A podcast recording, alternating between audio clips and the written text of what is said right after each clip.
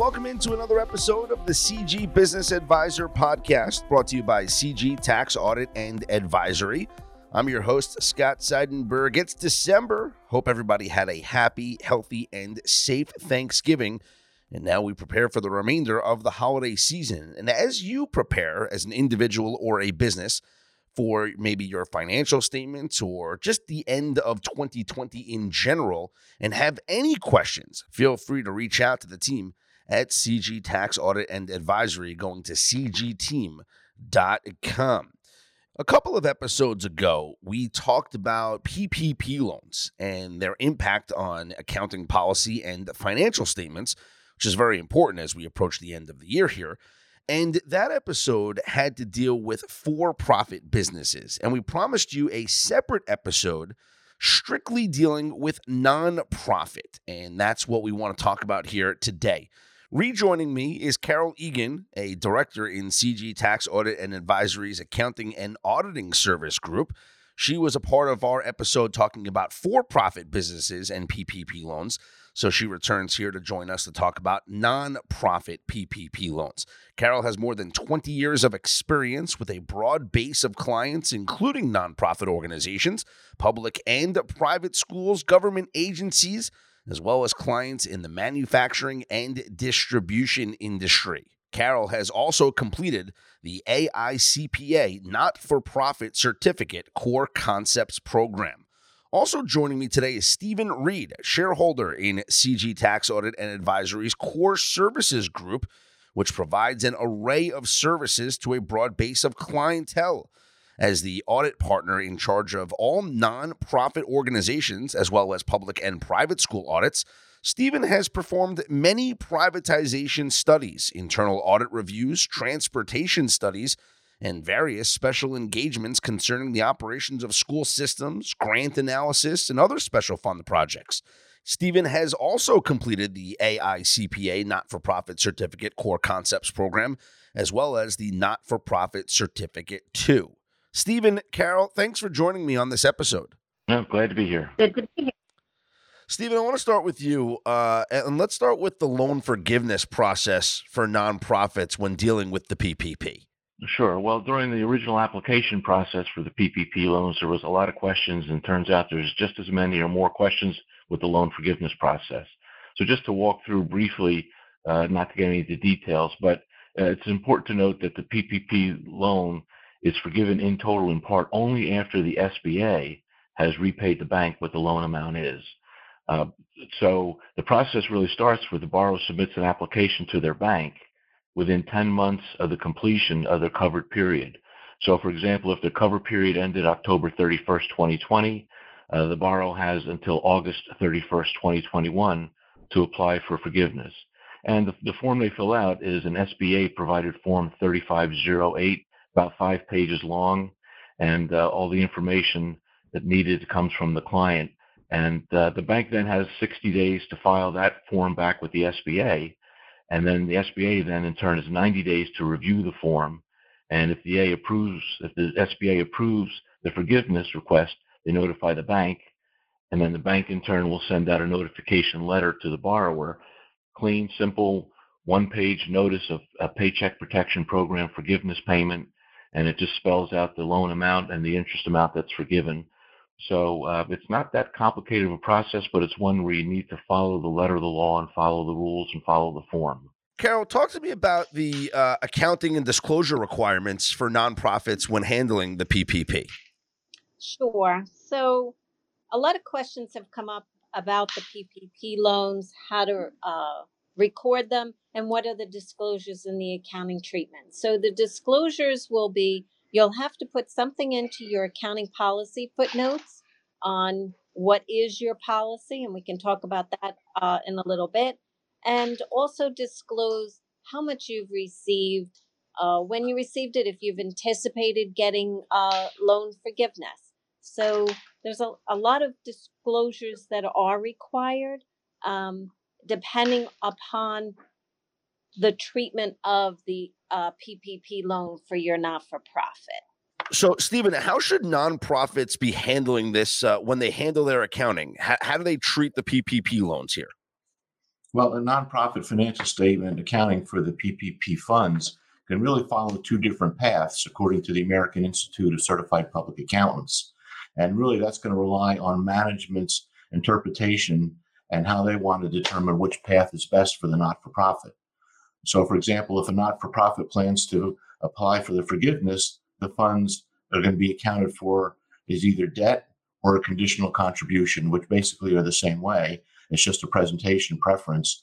Uh, but if the not for profits that uh, do not want to request forgiveness and want to treat it as debt repayment, then definitely has to be shown as a loan on their statement. Now, it's important to note here that uh, there's no double dipping involved. And we're not talking about taking a bite out of the carrot and then putting the carrot back in the onion here. Okay. Uh, so double dipping, that is that the PPP loan proceeds really can't be used to pay for any expenses for which the nonprofit is receiving federal or state grants. And that's what they call double dipping. And the easy way to monitor that is to just make sure you carefully keep a good set of books and records and you bifurcate your expenses so that you isolate those expenses that are being funded through federal or state grants versus those that are not, which are eligible for the PPP loan forgiveness. Is there a penalty for double dipping or they just won't accept it? Yeah, there's going to be a severe penalty for double dipping. Uh, so there's the state or federal grants, they might recall their grant money back, saying you need to give us that money back because you've already paid for those out of the PPP loan. So you can't pay for it, can't get two bites out of the apple, basically, is what they're saying. So let's start with the debt. If you were handling it as debt, what's that process? Sure. So if debt, you account for the loan as a financial liability uh, on your statement of financial position and you accrue any interest in accordance with the interest method uh, for the loan at the interest rate that is stated. So most of these are at 1% interest. You do not accrue any additional interest uh, for market value loans.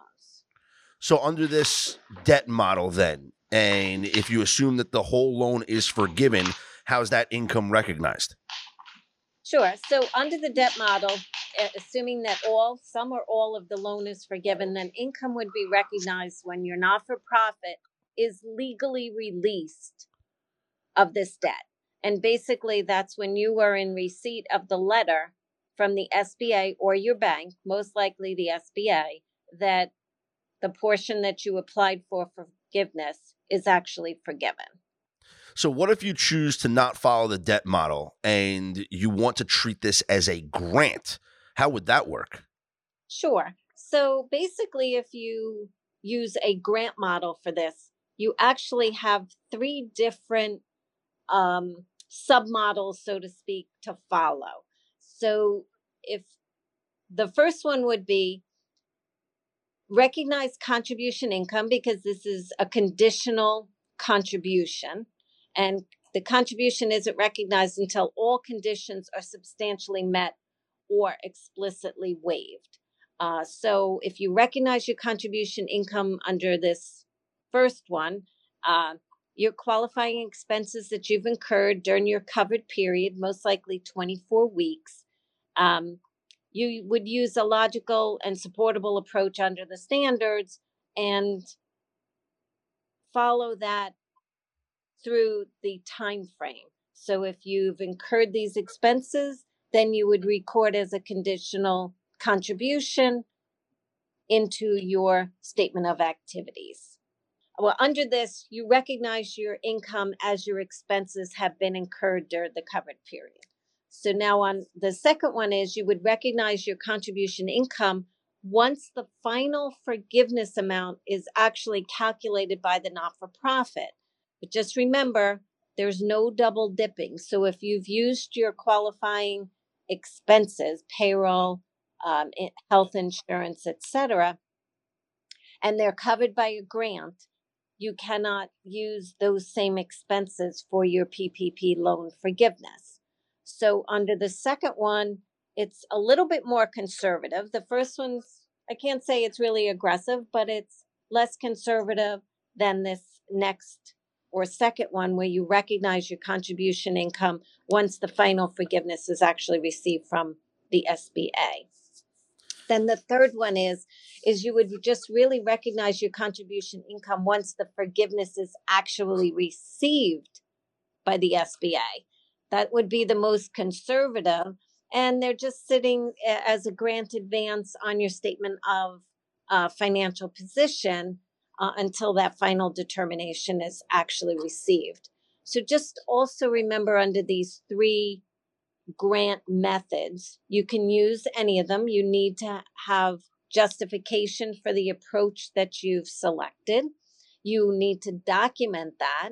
Uh, your auditors are going to request that uh, to see.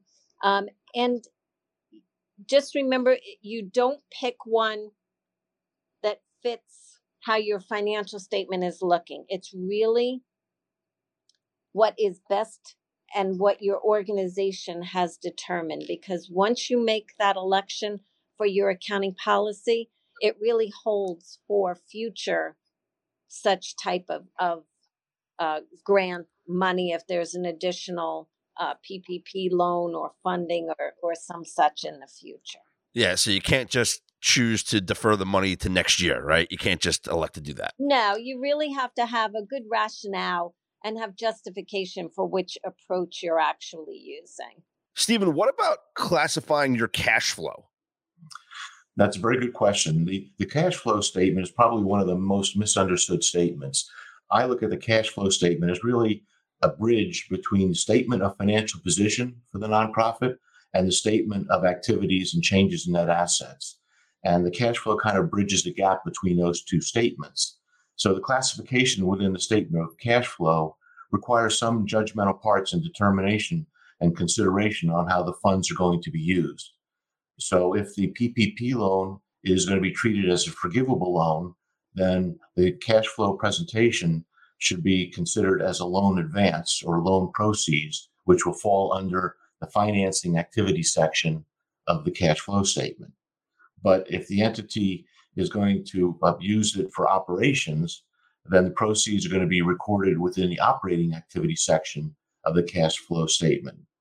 So either way is, is, a, is a fine approach. The entity needs to determine how they're going to handle that. So it's either going to be a financing activity or operating activity. Are there any stipulations as far as designating it as an operating activity is concerned, or you just have to show that you're using it for for anything?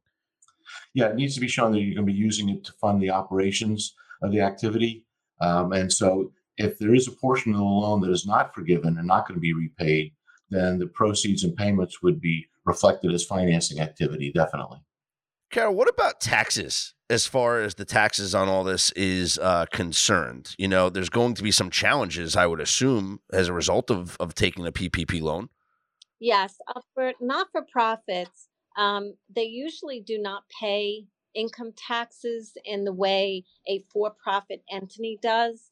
Uh, however, uh, the IRS has ruled that there is no tax on this discharge debt, if that's what you'd like to call it, if uh, whether you go loan or grants. So there's not going to be any non-exempt income tax on this not-for-profit for this forgiveness. So the not-for-profits are really not going to have to address taxes on this uh, forgiveness of the PPP loan. Okay, so you don't have to declare the forgiven part of your loan as income. Well, it'll be income, but they don't file income tax returns. Mm-hmm. They file information returns. So um, the only time taxes really come into play for a not for profit if they have a non exempt purpose income. And each not for profit has to look at that specifically to their organization. Now, I understand that both of you will be going further into the impact of PPP loans on nonprofits during a free virtual meeting uh, next week, right? That's correct. It's uh, Tuesday, December 8th at uh, 1 o'clock in the afternoon. And uh, this will expand in much more detail than, the, than what we talked about right now. Uh, it's a free virtual meeting, so we hope everyone can attend.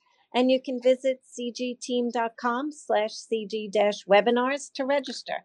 Uh, we'll have more details on what we've just spoken about, as well as some examples um, of footnote disclosures, uh, accounting policy uh, disclosures, as well as examples to what your statement of financial position or statement of activities might look like with this PPP loan forgiveness. And is there anywhere else where people can go for more information, whether it's uh, the SBA or simply to cgteam.com? cgteam.com, and we have links that will take you to the appropriate other websites for resources and information that'd be very useful to you. Carol, Stephen, uh, I can't thank both of you enough for all the information that you've given us here on this episode. Uh, thank you so, so much, and we look forward to that virtual meeting next week. It's been a pleasure. Thank you. Thank you very much. Once again, for more information on that free virtual meeting, visit cgteam.com slash cg-webinars to register. Again, that's cgteam.com slash cg-webinars to register. And you can always head to cgteam.com where all your questions can be answered by their advisory team. CG offers an array of advisory and consulting services designed to help you and your business reach and exceed your financial goals. The CG team has more than 40 years' experience in a variety of industries to provide the specialized support you deserve. From marketing to strategic planning to business operations, CG is focused on your top and bottom line. Best of all, CG advisors are focused on the road ahead and will be with you every step of the way. Visit cgteam.com/advisory to learn more about their value-added business advisory and consulting services. Once again, I'm Scott Seidenberg. Thank you for tuning in to the CG Business Advisor podcast. And a reminder please subscribe, rate, and review wherever you get your podcasts from, or simply check us out at cgteam.com.